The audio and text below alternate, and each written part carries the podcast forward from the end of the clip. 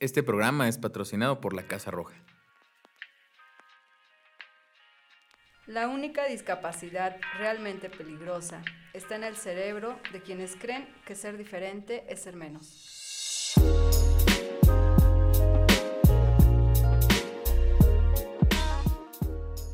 Buenos días, buenas tardes o buenas noches o buenas madrugadas donde quiera que te encuentres. El día de hoy tenemos un programazo 10, yo diría del 11, pero eso les tocará a ustedes juzgar. Tengo el gusto, y está juntito conmigo, Javier Bravo, a quien le voy a pedir que se presente porque tiene tanto currículum que nos vamos a llevar medio programa. Hola, buenas tardes. Mi nombre es Javier Bravo Velasco. Eh, tengo eh, la condición de discapacidad visual. Eh, independientemente de eso, les cuento un poquito. Bueno, esta discapacidad fue adquirida a temprana edad. Eh, durante este proceso he tratado de llevar una vida lo más regular posible hasta lograr eh, terminar una preparatoria, una licenciatura en ciencias de la comunicación. Y bueno, mi gusto es la educación, por lo cual tuve que estudiar con mucha alegría y mucho gusto educación especial, que es lo que actualmente me dedico al, dentro de diferentes eh, eventos en los que he participado, pues ha sido la inclusión educativa, ha sido también la capacitación y asesoría a docentes de escuela regular y a docentes de educación especial. Eh, mi gusto ahora es dar clases en diferentes universidades sobre la licenciatura en educación especial y hoy pues de invitado y agradezco mucho a Laura, a Mauricio por permitirme participar en ahora este programa. Muy bien, profe, pues bienvenido, de verdad. A mí me da muchísimo gusto tenerlo aquí con nosotros en Insight. Y justamente porque hoy vamos a hablar de un tema eh, maravilloso que se llama diversidad funcional y sexualidad. Entonces, yo sé que en la frase inicial mencionaba el concepto de discapacidad, ¿no? Entonces lo hice a propósito porque justamente ha ido evolucionando y sí, evolucionando el concepto en relación a las personas con discapacidad. ¿no? Muchas veces se decía, pues es que son personas con capacidades diferentes, bueno, pero todos tenemos capacidades diferentes.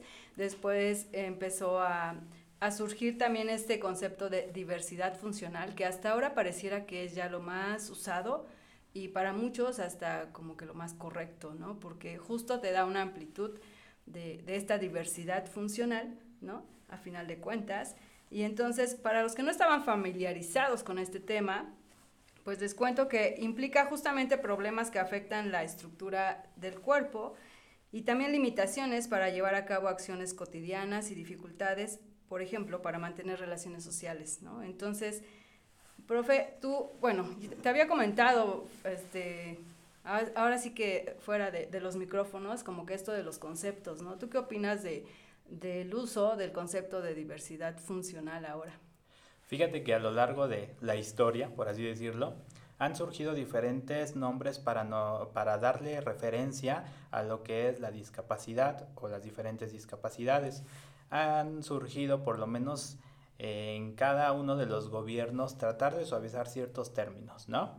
Eh, creo que en general las cosas las llamamos por el nombre, como tú nos has dicho en, en clases de, de, sexualidad, ¿no? Las cosas se llaman por su nombre, pero también coincido con que hay eh, elementos que te dan a, a, pensar en algo más real. Y esta eh, última definición, diversidad funcional, implica exactamente a que eh, diferentes funciones de nuestro cuerpo sean afectadas o no sean afectadas, te dan a cada persona un plus o, o una debilidad, ¿no? A veces, por ejemplo, uh, yo soy muy hábil en, en, la parte manual, ¿no? Puedo, puedes tocar o sentir o reconocer a través del tacto, pero yo conozco a gente que a lo mejor no se le da ni para recortar, ¿no? Por ejemplo, pero en cambio la capacidad o la habilidad está en otra parte del cuerpo.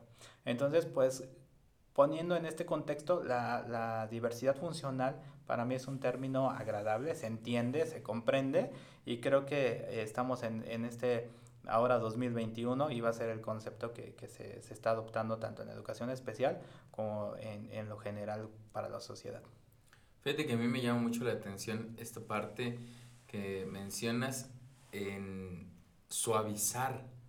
¿Cómo nos hemos empeñado tanto en suavizar, ¿no? Para no eh, ofender de cierta manera y sin embargo terminamos haciendo lo peor, ¿no? Creo que terminamos metiendo más la pata, ¿no? Cuando, eh, porque sabes qué, no nos enseñan a, a, comunicarnos, ni siquiera a, a, saber qué hacer cuando estoy junto a una persona con alguna diversidad funcional, ¿no?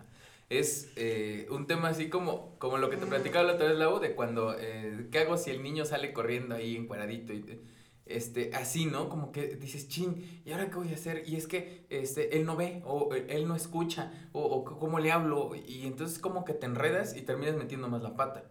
Entonces, eh, pues qué bueno que hacemos esta aclaración, bueno, qué bueno, qué bueno que nos tocas esta aclaración de, eh, y a mí te digo que me llama mucho la atención esta parte de suavizar. Creo que no tendría que ser, ¿no? Eh, yo no, no sé, digo, no estoy en tus zapatos, pero me gustaría saber tu opinión. Yo creo que, como comentas, hemos tratado a veces de decir las cosas, ¿no? Y, y, metiéndonos un poquito ya en el tema, pues a veces cuántas ocasiones a nuestros hijos no les damos por el nombre al aparato reproductor y le cambiamos el nombre para que no se oiga tan, tan feo, ¿no? O tan agresivo, no, no sé cómo tomarlo. Lo mismo pasa, o sea, realmente a veces a el decir ser ciego te implica un impacto, dice, oye, no, ni tú te digas así, ¿no? Mejor invidente, ¿no? Suena más bonito. Suena menos peor, ¿no? sí, sí, es cierto. Y entonces, pero la realidad es esto, ¿no? La, la, ceguera viene por la parte médica. Por lo tanto, el término es ser ciego. Digo, no ocuparlo como que, hey, tú ciego, ven para acá, ¿no? O sea, pero si puedes, o sea, por ejemplo, decir, eh, Javier, en este caso, eh, presenta discapacidad visual o es ciego, ¿no? Y no es ofensivo. Y no es ofensivo. Solo que a veces nosotros también la sociedad nos encargamos de ofender, ¿no? Luego este, van manejando, yo voy eh, escuchado, ¿no? Hey, fíjate, ciego. Pues ya lo ocupas como ofensa, ¿no? Y cuando dicen, hey, fíjate, ciego, pues hasta volteo, ¿no? A lo mejor me hablan a mí. no vi, no, vi. No vi, Pero no, a veces la gente también cambia el contexto de los nombres, ¿no? Claro. Sí, de hecho es como, cuenta mucho, pues, la, la obvio, la actitud el tono de voz, o sea, si tú te diriges con respeto, o sea, eso se, se, percibe, ¿no? O sea, yo creo que ahora tú, Javier, pues nos puedes hablar muchísimo de esa capacidad tan grande que también, eh, por ejemplo, tú has desarrollado para poder percibir. Cuando llegaste aquí, ¿no? Decías, pues sé, sé que hay una pared ahí a mi izquierda, no sé de qué color es, pero sé que hay una pared, ¿no? O igual cuando Mau llegó y se sentó, es así de, Siento esta mala vibra, ¿no? Sí, su energía. Siento un ki maligno aquí aproximándose. Pero, este, pero es padrísimo como estar justo hablando de esto, hablando de este tema de, de diversidad este, funcional y sexualidad. Y a lo mejor muchos no saben que, por ejemplo, la, el tipo de diversidades funcionales que existen, ¿no? Puede haber diversidad funcional sensorial, como es en tu caso, Javier, puede haber diversidad funcional psíquica, intelectual, motriz. O sea, y aparte, o sea, a mí me sorprende la clasificación porque el nivel de, de diversidad funcional es bien distinto en cada tan persona. como las personas. Exactamente, y puede haber hasta personas que tengan como una combinación de la diversidad funcional y pero a mí me encanta el término diversidad, porque yo creo que ese término nos empieza a marcar ya muchísimo sobre tener una percepción mucho más amplia de todo lo que abarca la diversidad humana a final de cuentas. ¿no? Entonces, sí, es, es como muy, muy, muy padriurix. Vamos a, a, ir como desglosando el tema. Fíjense bien, una de las premisas de este, de este episodio hoy es que todas las personas, todas, tenemos derecho a vivir una sexualidad plena y sin miedos. Todas, ¿no? Fíjate lo que eso implica, ¿no? O sea, porque seguramente los que nos están escuchando han tenido tal vez la experiencia, ya sea no propia, pero a lo mejor han escuchado a otras personas, cómo mmm, perciben a las personas con diversidad funcional como personas que a lo mejor no tienen sexualidad, por ejemplo, ¿no? O como personas que a lo mejor, ah, no, a lo mejor ni se te había ocurrido que una persona con diversidad funcional, por supuesto que siente deseo, siente placer, Está vivo, ¿no? Pues sí. Pues sí, ¿no? Pero hay gente que, que sí, y yo he escuchado, ¿no? Y sí me he topado con gente que, que no, no lo percibe así. O sea, es como, si tienes una, una diversidad funcional, pues igual y ni, casi casi es como decir igual y ni sientes, lo cual igual está- estás excluido, ¿no? Exacto, entonces, obvio, si vivimos la, la- la exclusión, ¿no? En- en- hablando de, de personas con diversidad funcional, la exclusión social, por ejemplo, o en todos los aspectos, imagínate la exclusión de la sexualidad de, de- de las personas, ¿no? Con diversidad funcional. Está, o sea, no se atiende, por ejemplo, en cuanto a educación, o se atiende menos, o hay gente que yo he escuchado que siente como, o expresa que las personas con diversidad funcional eh, son como niños toda la vida, ¿no? Y fíjate, aún así es como este, no valorar que también los niños tienen sexualidad, porque al final de cuentas, recuerden, siempre lo hemos dicho y siempre se los recordaremos, somos seres sexuados desde que nacemos hasta que morimos, ¿no? Entonces, ¿cómo, cómo te ha ido a ti, Javier, en cuanto a esto de, de, de la vivencia de una sexualidad minimizada o la percepción de una sexualidad incluso nula por otras personas, ¿no? Por terceros. Fíjate que al principio Mauricio decía, hemos empezado a suavizar las cosas, ¿no? Y, de esto salía lo de la diversidad funcional en cuanto a los términos.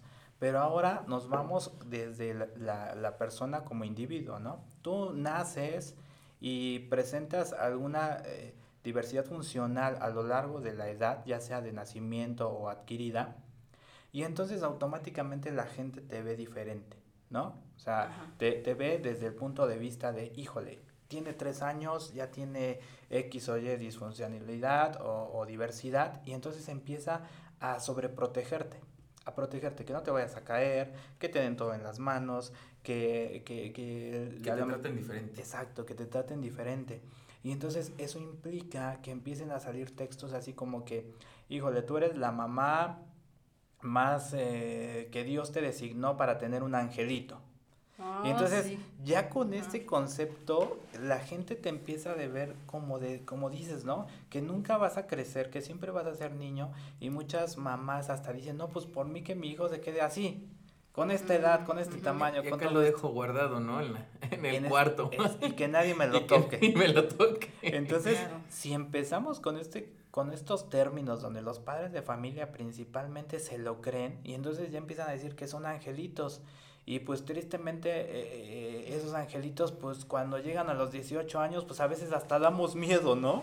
En el buen sentido, o sea, yo, yo, yo tengo una anécdota, yo tengo una anécdota, así que, que vamos a, espero no me salga del tema, pero yo, yo comentaba, cuando yo tenía 18 años y con esta misma este, diversidad funcional, yo decía, eh, iba yo a tomar la combi y cualquiera se me acercaba, ¿no?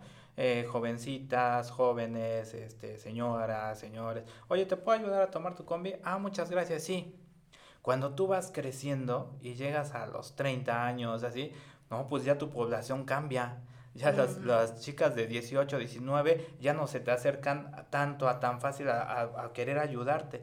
Y esto es un concepto que vamos teniendo todos, ¿no? Mientras todos somos niños, todos nos llevamos bien y todos nos podemos ver y hablar y todo eso. Pero cuando vas creciendo a la adolescencia ya vamos seleccionando tus amistades.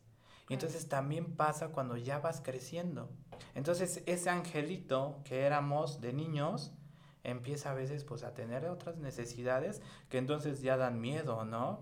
¿Qué pasa cuando diferentes eh, eh, diversidades eh, tienen como ciertas cosas no controladas, o más bien eh, como actividades no controladas, y entonces qué pasa cuando esos niños que eran angelitos a los 13 años empiezan a reconocer su cuerpo y empiezan a tocarse eh, el aparato reproductor, y entonces la gente cómo los ve, ya los ve diferente, ya les quitó esa etiqueta de angelito, entonces ahora sí me preocupo y ahora sí digo, ¿y ahora qué hago?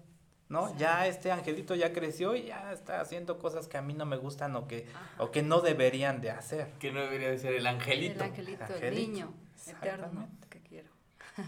Oh, claro. qué fuerte. Sí, es, es muy fuerte y es muy real también, ¿no? Es muy común como eh, encontrarnos con este tipo de, de experiencias, ¿no? Eh, por parte de los cuidadores, de mamás, de papás, que justo, ¿no? Como, como no, no van percibiendo a, en este caso el ejemplo que ponías, Javier, ¿no? No van percibiendo a sus hijos, a sus niños o a sus alumnos como, a ver, son personas con diversidad funcional y son personas, por supuesto, que viven su sexualidad, ¿no? Y por supuesto que tienen derecho a vivirla, ¿no? Y son seres sexuados. Y luego entonces sí sienten deseo, sí hay necesidad y por supuesto que, fíjate, implica todo eso de ir respetando la etapa de desarrollo y de vida, ¿no? Por la que vamos pasando todos los seres humanos, ¿no? Y entonces sí es, es, es importantísimo por eso estar informándonos, estar, por ejemplo, esto que estamos haciendo, ¿no? Dialogando y poner el tema sobre la mesa de decir, es importante hablar de esto, es importante como visibilizar ¿no? La, la, la sexualidad en las personas con diversidad funcional. Y es que sabes que las etapas, a veces, por ejemplo, en el desarrollo, eh, nuestros eh, alumnos, bueno, lo puedo referir así, que en mis alumnos que pueden cambiar las etapas del desarrollo desde la parte funcional, es decir, que a lo mejor no se han desarrollado, no tienen una buena marcha, no, sé, no tienen un buen equilibrio, pero las etapas eh, fisiológicas son las que a veces no se detienen. Y entonces tenemos a niños y niñas que cuando llegan a las eh, etapas de la pubertad, de la adolescencia, empiezan con los cambios y entonces esos no se detienen. Lo fisiológico no se detiene. Y entonces mientras los padres de familia estamos o están preocupados en qué voy a hacer en el desarrollo para que caminen bien, para que tengan buen equilibrio, dejamos a un lado la parte sexual porque es más bonito. O sea, para mí es más fácil como adulto que mi niño, mi alumno, no tenga todavía estos cambios porque no me involucra en un tema a lo mejor que también eh, actualmente todavía no se debe de destapar o de hablar tan fácil de esto. Bochornoso, ¿no? En el que no me, que aparte no, no, es como no tomar ese, ese toro ¿no? Sino que darle la vuelta y decir, bueno, pues ahí, ahí, luego vemos. Ahorita me importa que camine bien, por ejemplo, ¿no? Ahorita me importa que aprenda esto, aprenda el otro. Este, oye, pero ya me estoy dando cuenta que le empieza a salir vello público, híjole, pero ¿sabes qué mejor? Ahorita no. Mejor ya luego. Y, y fíjate, yo, yo quiero preguntarte, este, en tu caso, ¿cómo, cómo fue esta adolescencia? Em, si tuviste o no eh, la información que hubieras deseado y, y, hoy, ¿qué le dirías a, a Javier de, de, ese, si tú pudieras verlo, ¿no? A, tu Javier de 12, 13 años que empezaba con, a, pues a, ver cambios en su cuerpo, a notar cosas diferentes. Eh, ¿Cuál fue tu experiencia? A mí me gustaría conocer eso. Pues fíjate que para empezar, como que la información fue limitada, ¿sí? ¿Por qué? ¿En qué aspecto? Yo al perder la vista, pierdes diferentes eh, opciones de información, principalmente imágenes. ¿no? Las imágenes, que es una representación de cualquier gráfico, nos permite a las personas eh, regulares, digámoslo así, identificar cualquier aprendizaje o darte una idea, ¿no? Es más, vamos a un instructivo, eh, cuando tú empiezas a armar un mueble, tú ves el instructivo, te das, ay, es así, es así, ya te das la idea. Ya lo confirmas en lo práctico, ¿no? Tomas la pieza, la voy a ensamblar así, le das la vuelta, con tal como te lo dice tu instructivo, y ya te das una idea.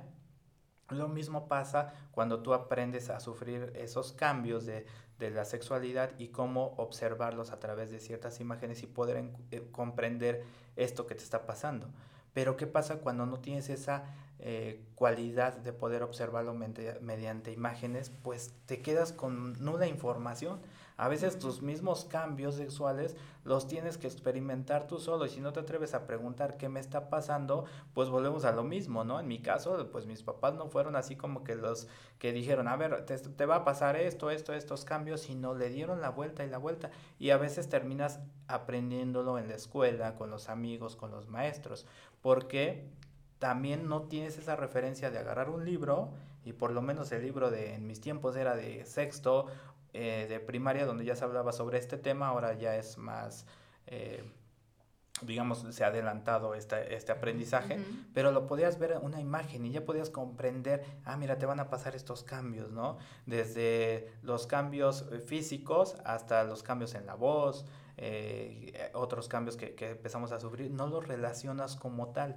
Y entonces te da eh, esa dificultad de cómo poder tú comprender estos cambios y relacionarlos, que es algo bueno o que es algo normal, lo natural. Y entonces te vas a los amigos, ¿no? Que es los que te empiezan a dar información. Muchas veces no es la mejor, no es la de mejor calidad, no es la mejor orientación, pero es con lo que cuentas, ¿no? Y, y, y, a lo mejor también yo por, por la forma de ser de cada uno no me atreví a preguntar, oye mamá, oye papá, me está pasando esto, ¿qué hago? ¿Es normal? ¿No es normal? ¿Qué va a pasar? Entonces, imagínate si a mí me costó adquirir esa información y relacionarla, ¿qué pasa con las niñas? ¿No? Que presentan esta misma este, diversidad funcional, ¿qué va a pasar con ellas cuando llegan cambios más fuertes que son notorios, que también requieren de una higiene, que también requieren de a lo mejor cómo, cómo emocionalmente entenderlo y, y cuando no se habla de este tema por lo que me preguntabas, yo qué me diría a mí mismo si, si pudiera verme en esos 13 años, pues preguntar, ¿no? E, ese diálogo que mantienes con papá y mamá o con maestros, de decir, maestro o maestra, me está pasando esto, papá, mamá, ¿es normal? ¿No es normal? No sé, eso, eso a mí me, me, gustaría, pero también tener las herramientas para que se le explicara a la persona, mira, estos son los cambios, eh, te va a pasar esto, así es un aparato reproductor, así es un aparato reproductor femenino, etcétera, etcétera. Claro. Oye, está, bueno, es que acabamos de, de, de hacer eh, un programa acerca de la adolescencia. Ajá. Eh, súmale, ¿no? de todo lo que ya platicamos problemas hormonales, problemas este, en... Para socializar, para, vincularse. neuronales.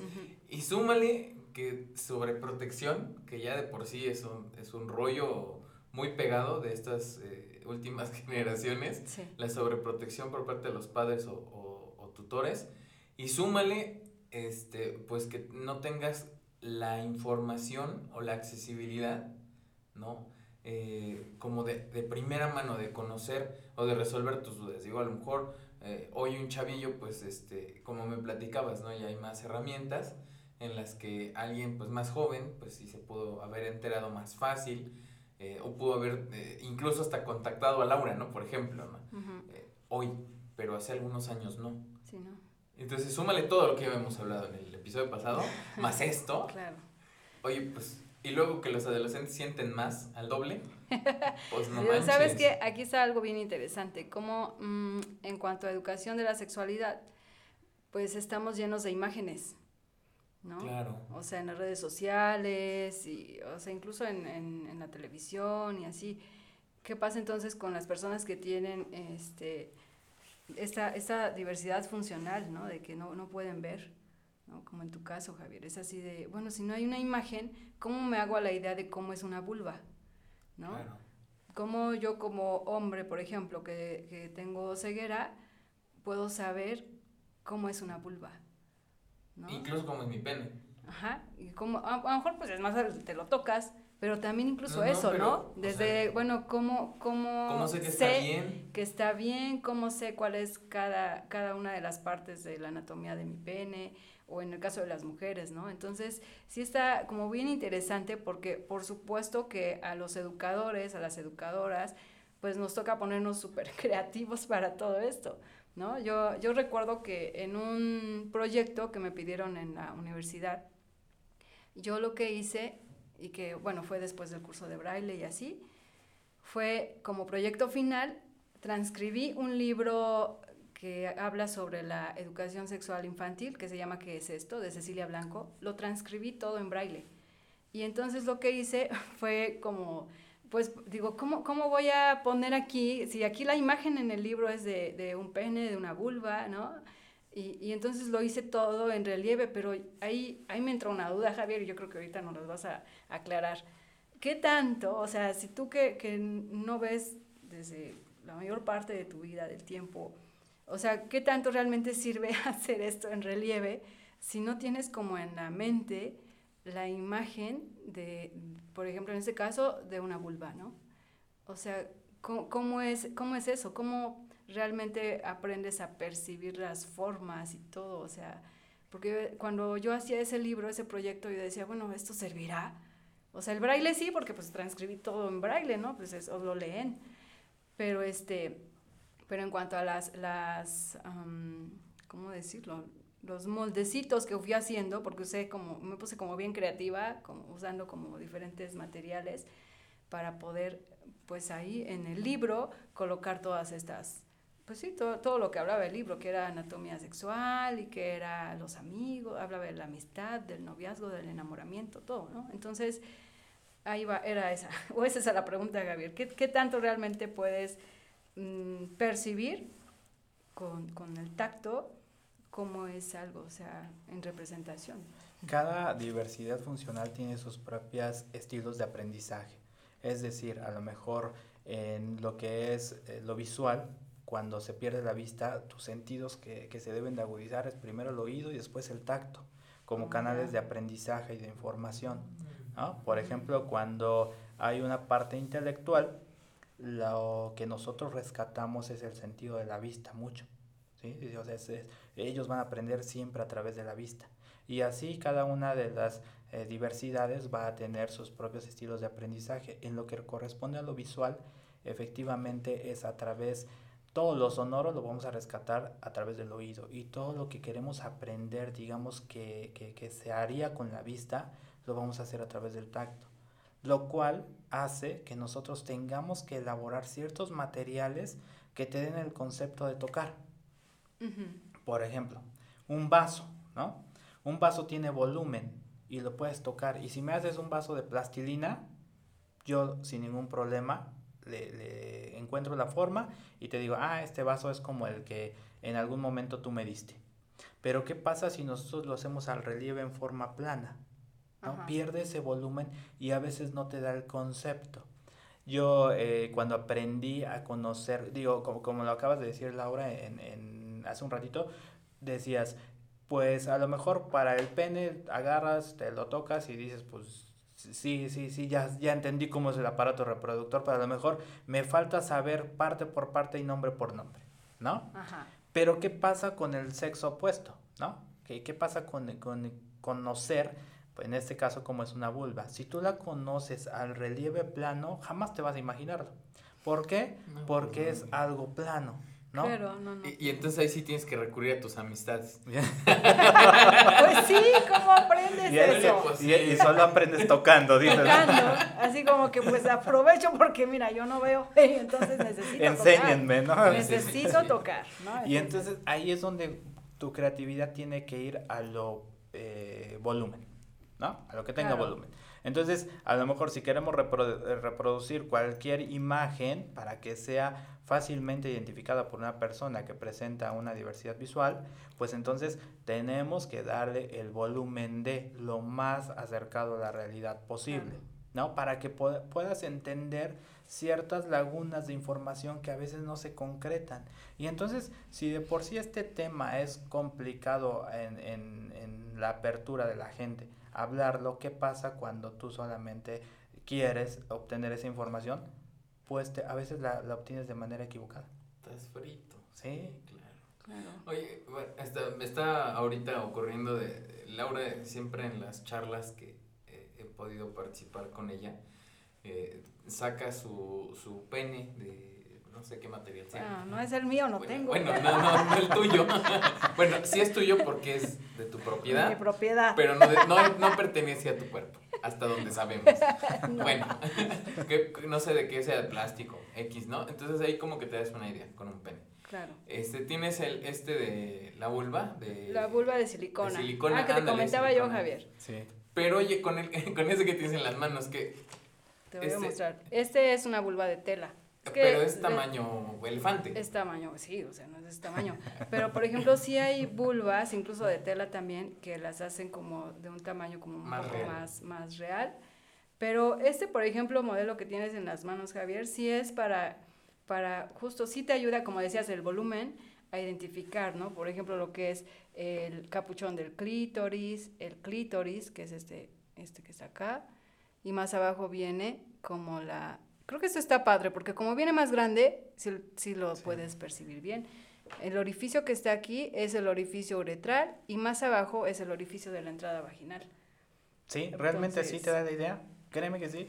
O sea, es que es eso, ¿no? Tú desde la forma, ¿no? Desde que ya no tiene una forma cuadrada tu material, ya estás orientando a la ya persona. Dices, ah, esto entonces se trata de que la vulva es pachoncita, ¿no? O de que la vulva eh, tiene como esta, esta forma. Así es. es padrísimo porque realmente, como decíamos, es ponernos creativos y desarrollar, por supuesto, la imaginación en este caso. Bueno, es que se me viene mucho a la mente niños, adolescentes que, que, que tienen discapacidad visual y que es así de, por supuesto que es la forma de, bueno, es una de las muchas formas que puede haber para, para pues sí, atender la educación de su sexualidad. Para poder acompañar, que la, platicábamos la vez pasada, es lo más importante, poder acompañar no solo a los niños y a los adolescentes, sino también acompañar a los adultos, incluso, ¿no? Incluso aunque tengan eh, alguna diversidad funcional.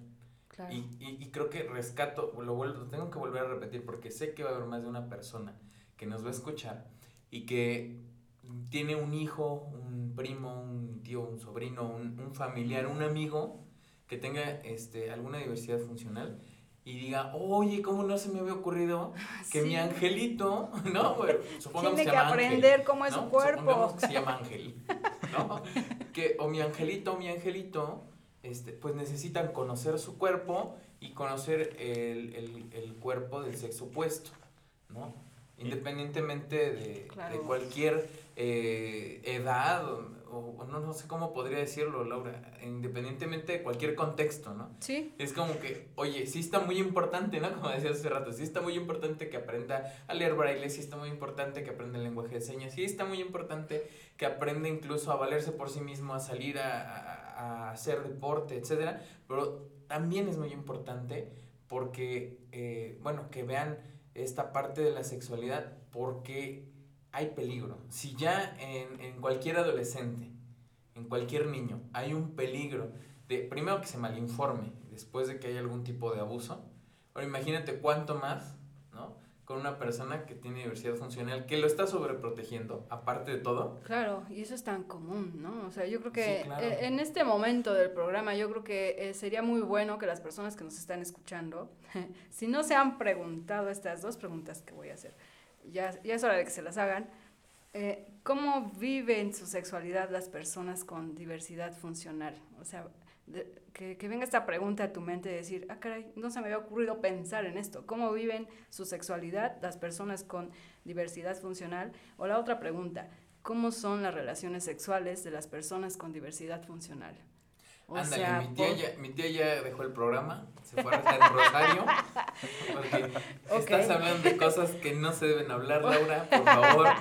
Sí, imagínate, o sea, estaría, es, hay que hacernos esas preguntas ya más seguido, de decir, oye, es cierto, porque eso nos genera, por supuesto, desarrollar empatía, por supuesto, desarrollar como nuestra capacidad de poder uh, comprender al otro, de poder incluso informarnos, de poder incluso como esto que estoy haciendo, ¿no? De poder incluir, incluir en nuestro discurso la diversidad funcional y la vivencia de la sexualidad en, en, todas las personas. No, espérate, no en nuestro discurso, o sea, en nuestra vida. Anda. en nuestra vida como parte cotidiana de ser humano. Claro. ¿No? O sea, vete ahorita que decías, este, pues no se me ocurría decía, pues está vivo, ¿no? Pues si está vivo, ya siente, ya, siente ¿no? Sí, claro. Y es pues que fíjate que, que, por ejemplo, ahorita este material, ¿quién tendrá un material como este? ¿Solamente sexólogos, psicólogos? Digo, aparte de, de, la diversidad funcional, podemos involucrar a todos con este material. Yo, yo siento que hay mucho morbo en la imagen. ¿no? O sea, ¿por qué los, los adolescentes al ver imágenes lo ven a veces hasta como morbo? ¿Qué pasa si en una clase tú eh, presentas este material y dices, a ver, estas son las clases, a ver, señálame, tócalo, siéntelo, este material, para que te evites un poco de, ay, no, pues mira, ya vi una revista, ya vi eh, tal imagen que a mí me causa otra sensación antes de aprender. Cuando nuestros... Uh, niños o alumnos o adolescentes entren en contacto, de rompes esa barrera a veces tan difícil también de que confíen y de que vean las cosas por su nombre y que de que vean las cosas como que estoy tocando una vulva de, de terciopelo que se siente muy bonita, ¿no? Sí. Y, y decir, oye, pues, ¿qué te pasa? Deja ese material, órale, un manazo en las manos por andar tocando eso, Y ¿no? todavía le dices, cochino. Sí, exacto. Y entonces Claro. créeme que a, a la segunda o tercera eh, vez que el niño quiera interactuar con un material como aprendizaje, pues va a recordar el manazo y va a decir, no, pues esto es de mi mamá o esto es de mi papá, no lo podemos tocar. Claro. Entonces, sí, sí, sí, es esa permisividad y también esa permitir justamente la vivencia de esa experiencia, ¿no? De, de sentir, de desarrollar tus otros sentidos, ¿no? Tú y de sabías... vivirlo, ¿no? O Claro. sea, vivir, tú vas a, ¿hasta cuándo vas a vivir tu sexualidad como persona con esta diversidad funcional? ¿Hasta qué edad se te va a permitir? Hasta que mamá y papá digan, y mientras, y lo que sientes, entonces pareciera que, que debes de tener una edad específica para permitirte tocar, para permitirte sentir y para poder permitir transmitirlo a los demás. Yo, yo comentaba la otra vez, fuera, ahora sí que como dices, fuera de micrófonos, decía yo, este, ¿qué, qué miedo tienen los padres de familia a que su niño crezca, pero también que una señal de alarma sea cuando el niño ya se empieza a explorar. ¿No? Eso para ellos ya es una señal de alarma que dices, híjole, no, ¿qué pasa? ¿No? Casi, casi que venga el psicólogo, el psiquiatra y que lo exorcicen, ¿no? Sí, sí, sí. Sí, porque también ha- hay muchos papás preocupados por sus hijos con diversidad funcional en cuanto a, pues mejor no le hablo de sexualidad y nada, pero también otros que perciben a sus hijos como hipersexualizados, ¿no? Como que no, es demasiado lo que hacen en torno a tocar su cuerpo y estimularse y para, para muchos se les hace demasiado, pero realmente es porque justo no ha llevado esta guía, este acompañamiento, ¿no? Entonces, por ahí va. Mira, antes de que se me pase esta pregunta, te, te, estaba, te, estaba- te iba a preguntar hace rato, profe, que si sabías de un libro de un libro que fue publicado en el 2015, que está, es considerado el primer libro erótico para ciegos. Ajá, lo publicó una artista sueca llamada Nina Linde y que se llama justo Ocasionalmente Ciegos, el libro, ¿no? Occasionally Blind. Y entonces es un libro todo hecho en braille y tiene y figuras o imágenes, perdón, con relieve, ¿no? Es del relieve que yo digo, ay, ¿a poco esto sí lo entenderán? Pero bueno. Entonces, eh, y en ese libro, por ejemplo, eh, la, la- esta artista pues quiso plasmar todo lo que se podía plasmar sobre la sexualidad, ¿no? Plasmó imágenes y descripciones de tríos, de sexo lésbico, de escenas sadomasoquistas, y entonces se me, se me hizo como padrísimo cuando empecé a leer de eso y dije, ah, mira, o sea, malo que después de ese creo que no, no ha habido más publicación de más libros, pero este, no sé si sabías de ese libro, Javier. Este, fíjate que he sabido de la, de la literatura erótica a partir de audiolibros y a partir de formato PDF, por ejemplo. Ajá. Prácticamente a veces la parte que, que, que cuesta difundir es el sistema braille, por su costo, por su volumen, porque no es tan fácil como que vamos a X librería, ah, me da el libro en braille tal, tal, tal, ¿no? Ah, sí, ya lo tengo. Ya sí, lo tengo. ¿eh? Sí, Lo no, estábamos no, sí. esperando.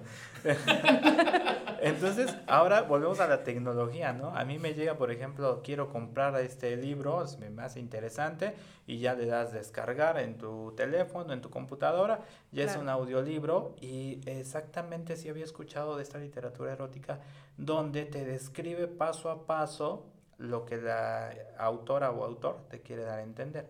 Que eso es importante, ¿no? A falta a lo mejor también de un material adecuado y todo eso es la descripción. Si, Claro. eh, eh, como comentario eh, que, que decíamos hace rato, cómo aprenden las personas con la diversidad funcional de visual, pues aprenden también a través de la descripción. Entonces sí es importante eh, tomar en cuenta la descripción y esta literatura yo la había conocido e incluso había escuchado unos fragmentos, no de este autor como tal, pero sí de una literatura erótica que se difunde ahora entre ciegos en formato audiolibro o PDF. Claro, y está padrísimo porque sí, tiene que ser muy descriptiva para que tú puedas realmente darte una idea de, ah, de eso se trata, ¿no? Ah, con eso se come. Oye, eh, repíteme el año, por favor. 2015.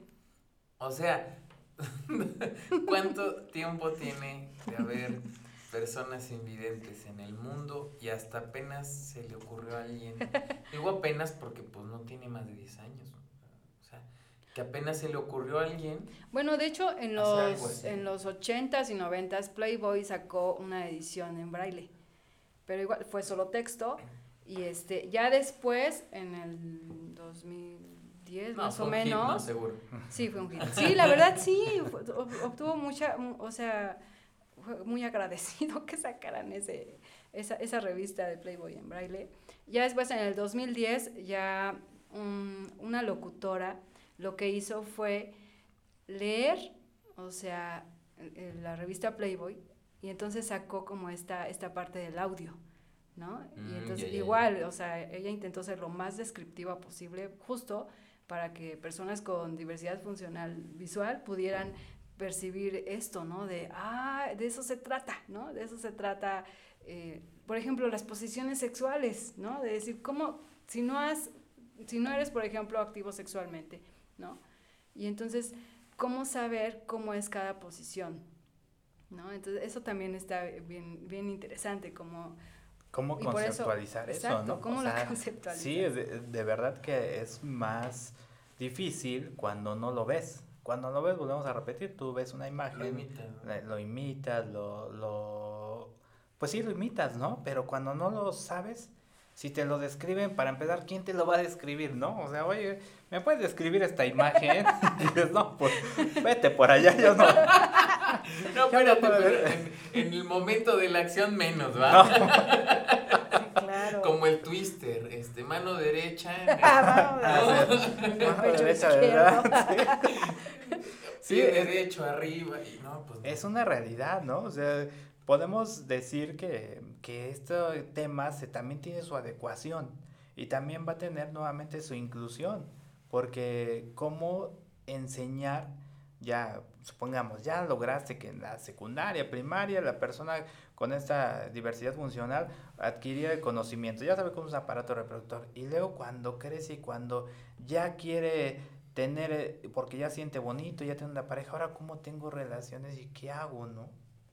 Cómo, cómo yo mismo ya en mi mente tengo... Hay cosas que son instintivas, yo lo sé, pero hay cosas que, que, que, que también debe de, de cambiar o debes de saber para satisfacer a tu pareja, para encontrar esa parte que, que a veces también es importante en una relación ya como tal, una relación sexual. Claro, sí, por supuesto, el hecho de, como decíamos, de desarrollar realmente los otros sentidos, ¿no? El sentido, decías, de la audición, del tacto, del gusto, ¿no?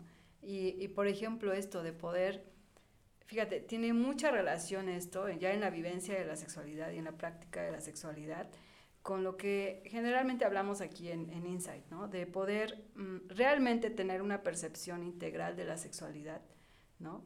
Y no solo una percepción desde la sexualidad como algo solo genital o solo penetración, ¿no? O solo coito. O solo O sea, sí, no, o sea, realmente una, una percepción integral de decir, caray, o sea, tiene que ver con todos tus sentidos, tiene que ver con eh, las zonas erógenas en todo tu cuerpo, ¿no? No solo en el pene, no solo en la vulva, o sea, cómo poder explorar todo el cuerpo. Y yo creo que en, en este caso, no sé, o sea, sí es como mucho más, no sé si fácil, pero si ya tienes más desarrollado el sentido del tacto, ¿no?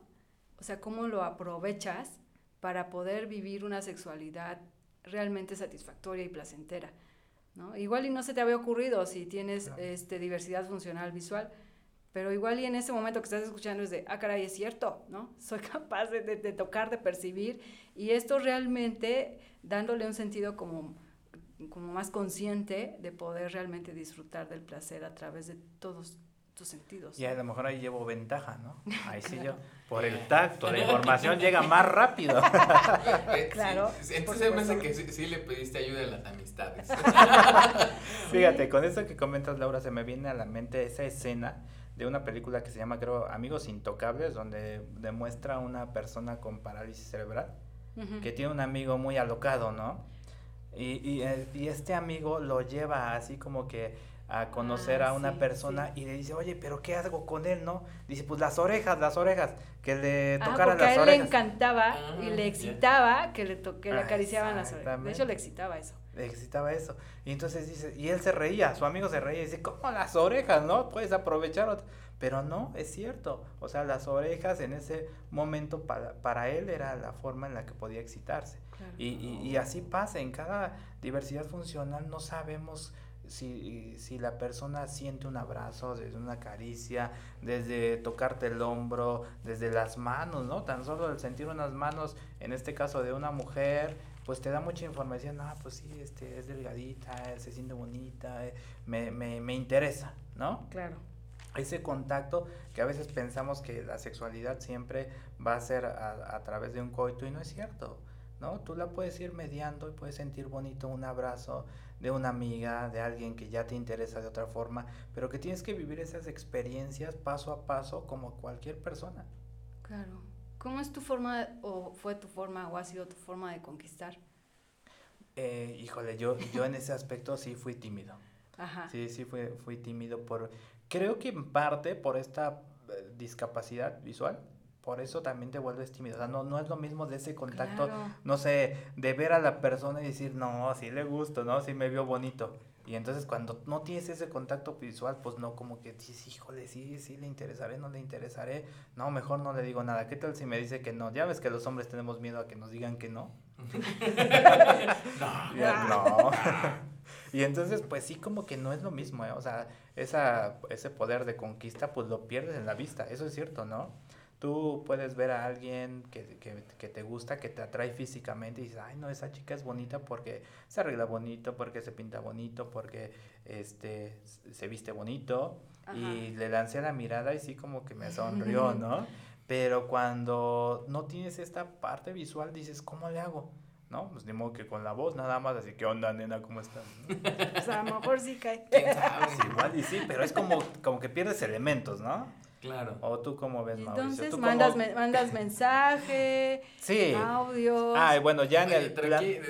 Es que está quiere- bien interesante esto. No, espérate. Imagínate que alguien que nos está escuchando diga, caray, no se me había ocurrido tú no eso. tienes idea que a los hombres no nos gusta decir nuestros secretos tampoco. No, porque imagínate que ya te saben todos tus secretos y luego... Y ya. No, pues.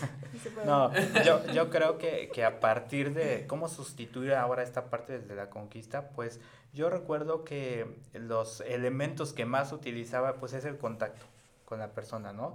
Desde saludarla, desde, este, no sé, compartir algún alimento, se me ocurre, y después pues a través de un mensaje, confirmar cómo estás, cómo te sientes, como que preocuparte por la persona y tú ya ir viendo la respuesta de, ¿no?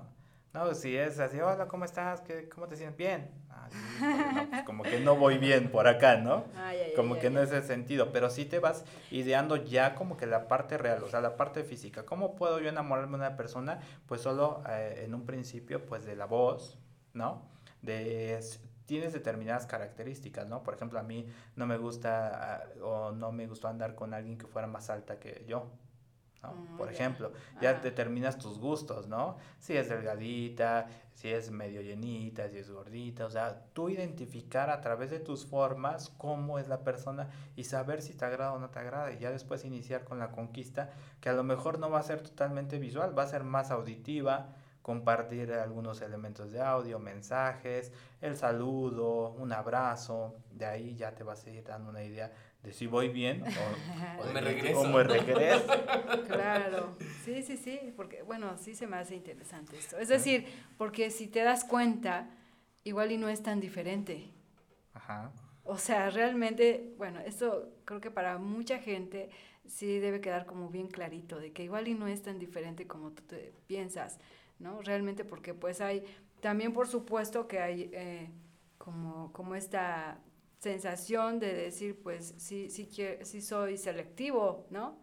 Claro. O sea, en algún momento leía una entrevista que le hacían a una persona con, con diversidad funcional visual y mencionaba el ejemplo de un amigo que también este, tenía esta, esta, esta diversidad y decía, pues es que mm, este amigo solo sale con mujeres rubias. O sea, ajá, ¿y cómo se daba cuenta que una mujer era rubia o no si no Sí. podía verla, no? Pero por ejemplo eso de decir, es, es también, por supuesto que se vive la selectividad, por Pues supuesto que se vive se vive el prejuicio, ¿no? Y entonces... Eh, rubia, ayúdame a pasar la calle. Exacto. exacto. Si no, no. Si no, no. Oye, Aquí la espero. esquina, te paras en la esquina y a ver alguna señorita rubia que por aquí que me ayude a pasar la calle y otras cosas. Ándale. Pero sí es cierto, ¿eh? O sea, sí existe esa selectividad. Soy una cobra, ¿no? Y, y- y- y- y sí existe, ¿no? O sea, no por ser eh, una diversidad funcional visual, no te pueden gustar su cara, no, sé, no te puede gustar la forma en la que se viste. Obviamente ya en- intervienen otros elementos que son los, los otros sentidos para poder identificar esto, pero sí es cierto, ¿no? O sea, digo, también se vale que, que tengas esta oportunidad de saber salgo con ella, no salgo, si me gusta, no me gusta, porque incluso cuando te llegan a, a decir si tú sales con la persona y si no te agrada, pues dices no y no pasa nada, ¿no? Claro. Oye, y yo quiero preguntarte, si te ha pasado algo chusco que nos quieras compartir con relación a eso, a, a que a lo mejor alguna confusión, tú pensabas que ibas bien y resulta que no, o- Fíjate, yo, yo no, en los primeros años de, de mi adolescencia no, no me interesaba tanto andar con novias todavía. Me interesaba mucho llevarme con mis amigos, jugar. Era, e, en nuestros tiempos era mucho de las luchitas. Era mucho de jugar, este, por ejemplo, que el burro castigado, ¿no? Y, y jugaba yo mucho con ellos, o sea, eh, el fútbol me, me gustaba mucho, pero no me llamaba la atención todavía andar con alguna chica. Pero me surgió algo extraño o, o una anécdota, ¿no? Íbamos en segundo de, de secundaria y de pronto antes habían esas bancas dobles que te sentabas siempre con alguien. Y entonces eh, yo me sentaba mucho con una niña que, que este, primero ves que a veces los maestros te sentaban sus estrategias para que no echaran mucho relajo. Bueno, ya me sentaba con ella y, y nos llevábamos bien y platicábamos mucho, pero pues yo sin nada, ¿no? De pronto nos toca la materia de educación física. Y ya vamos y, ella me abrazó según para guiarme, ¿no? Y, y entonces ya cuando bajamos a la cancha de, de básquet, ella se acerca y me dice, oye Javi, es que, ¿sabes qué? A mí me gustaría andar contigo, pero como no ves, pues mejor no. Y yo me quedé así como que, ¿a poco? Pues yo ni me daba cuenta de que quería yo andar contigo, yo ni quiero andar contigo, ni me llama la Pregúntame. La frenzoneaste. Sí, pe- pero fíjate cómo, o sea, ella me lo dijo así, tal cual, ¿no? Me, me gustaría andar contigo, pero como no ves, pues ya no, o sea, ya se perdió, ¿no? O sea, Y, y es real, ¿no? También. O Le sea, salió eso como también. la chimoltrufia. Sí. No, ni sí, ni no, ni sino todo lo contrario. así tengo, no tengo ¿para razón. qué? Pero fíjate que en cuanto a eso también es real, o sea, ¿cuántas personas con esta diversidad funcional no tienen pareja? Claro, Por lo mismo. claro. Sí, y también cuánta cuánta gente alrededor puede ser que digan, pues es que no no no son personas para vivir en pareja, Así es. ¿no? Sí, porque... Cuando la realidad es que, o sea, obvio que sí, En sí parejas, se en tríos, puede, tríos, ¿no, de todo puede. y Mientras entonces, puedas y tengas, se puede, ¿no? Ah, Claro, claro. entonces- Esa es la actitud. fíjate, eh, bueno, ya vamos a ir como cerrando, pero me gustaría dar un dato que ahorita que mencionaste la, la película esta de amigos, este, que por ejemplo, la mayoría de personas con lesión medular, uno de sus deseos más grandes, obviamente, es recuperar la función sexual, ¿no? Entonces, fíjate, de ahí la importancia que realmente tiene la sexualidad y el sexo en nuestras vidas, de todas las personas, ¿no? Y entonces, sí es bien, bien interesante. Y, y justo con este dato yo recordaba eh, que he platicado con un par de, de pacientas, ¿no? Que, este, que tienen lesión medular y justo me decían eso, Laura, si algo extraño es poder, poder sentir en mi vulva, ¿no? Es po- poder sentir, eh, porque pues ellas antes sí podían caminar y todo, ¿no? Esto fue por un accidente. Y este, y cómo extrañan esa, esa parte, ¿no? De la función sexual, de sus órganos sexuales, de poder sentir la, la, la, la experiencia. Y entonces, repito, creo que es desde ahí, otra vez, este dato de volver a percibir y aprender a percibir la sexualidad como algo realmente integral en todo nuestro cuerpo, ¿no? Y la importancia de cada una de, de las partes de nuestro cuerpo. Como decías en el ejemplo, ¿no, Javi? Desde, desde las orejas, desde aprender a experimentar la sensación en el cuello, ¿no? Desde a poder, poder también experimentar como la capacidad que tienen tus manos para poder explorar, ¿no? Tanto tu cuerpo como el de tu pareja, ¿no? Entonces sí es, tiene que ver justo con la, la, la educación sexual integral, Mau, a final de cuentas, que lo hemos hablado ya, hoy lo hablamos y lo repetiremos siempre en los, en los, en los episodios, y pues esto, ¿no? De que tiene que ver con encuentros, con vínculos afectivos, con, como lo decía, conocer nuestro propio cuerpo, eh, sentir placer, dar, recibir amor, empatizar, o sea, tantas cosas que tienen que ver con la vivencia de la sexualidad. Y, y lo más importante de todas, Lau. Dime. Y la que siempre sale a colación, el amor. Si me amas, dame, acompáñame y dame chance de vivir mi sexualidad. Si me amas, ayúdame a no ser diferente. Si me amas, incluyeme, yo diría. Claro. Yo no me voy a quedar con las ganas, Javi.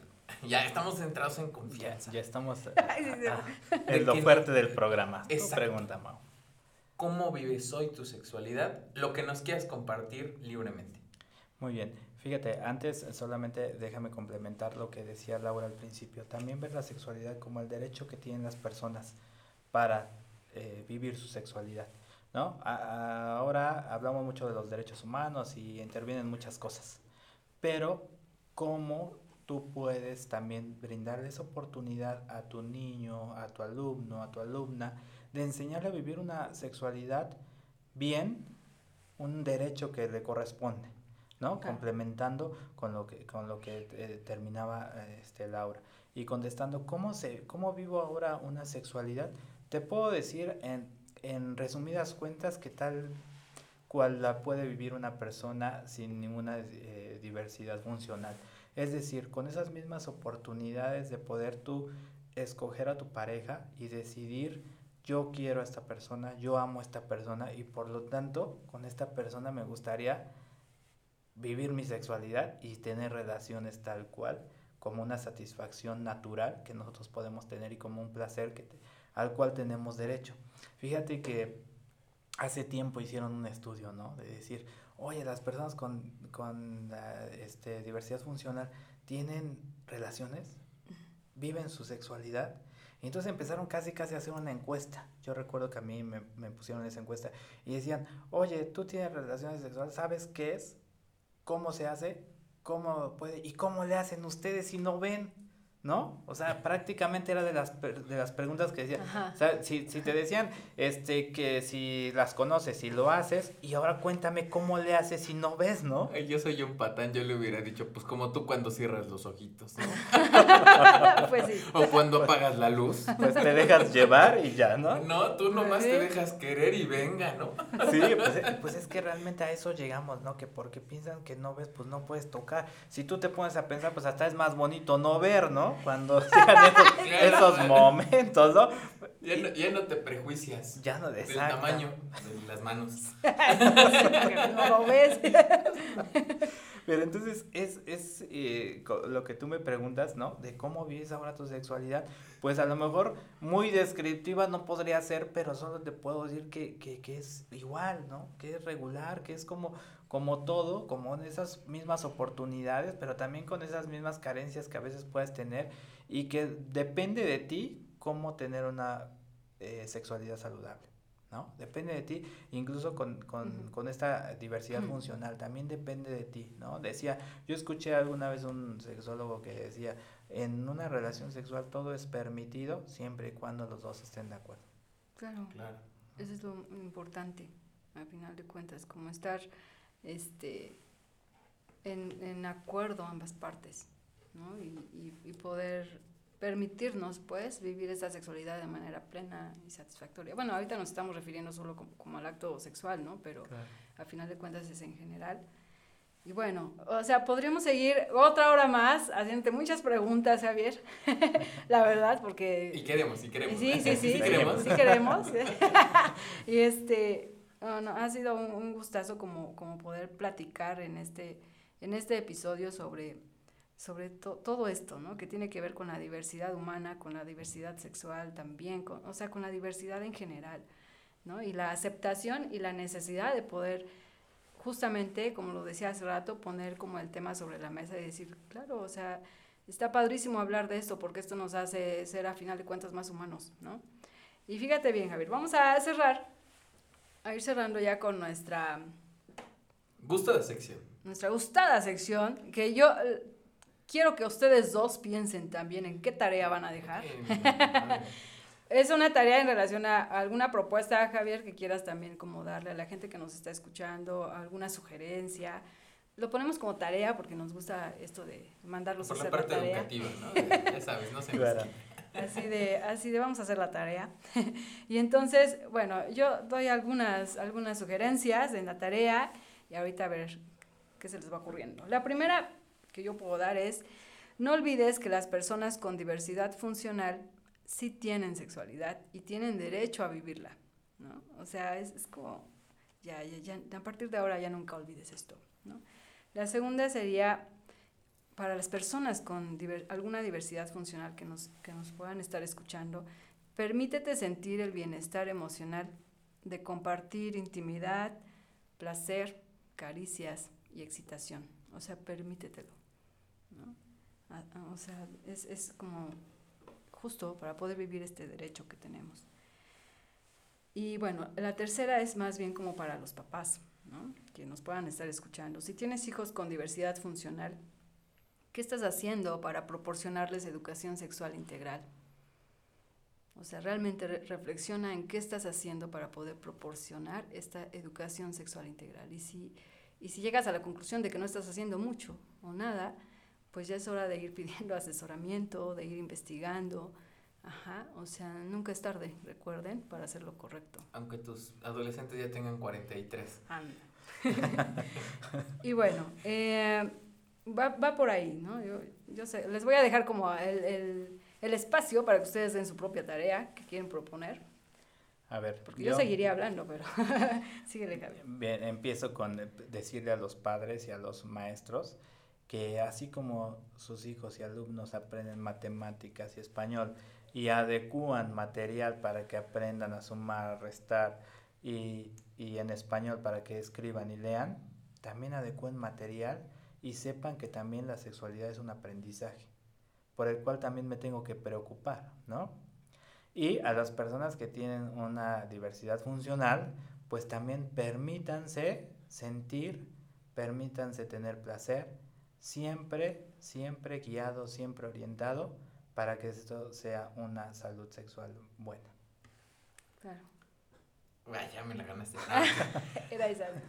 Yo más que, más que una tarea, es, es tarea y consejo, ¿sabes? Algo que aprendí con nuestro buen amigo Paco, eh, hablando en este tema de la diversidad funcional, es atrévete a preguntarle a una persona con diversidad funcional, ¿cómo te gusta que te digan? ¿Cómo te gusta que te traten? ¿Te ofende si hago esto? Este, ¿Te gustaría que te dijera de esta forma?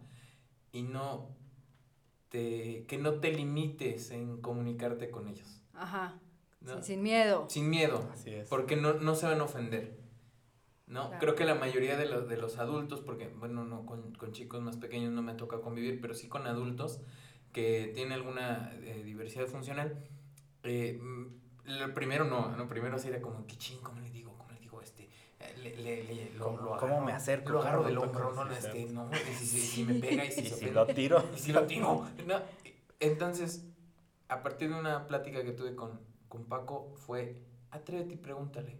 Pregúntale a su mamá o a su papá, oye, está bien que haga esto, está bien que diga esto, está bien que me exprese así. Digo, porque mm, nosotros mismos nos ponemos las barreras para no incluir. Y cuando nos ponemos las barreras para, para incluir a alguien, no lo estamos amando. Y si no estamos amando, estamos mal. Claro. Estás Claro, pelas claro. en la vida, compadre. ¿No? Entonces, creo- digo, co- co- dime si, si me equivoco, Javi, pero no creo que te ofenda. Si yo te, bueno, si, me- si te expreso que me preocupa que no sé cómo tratarte.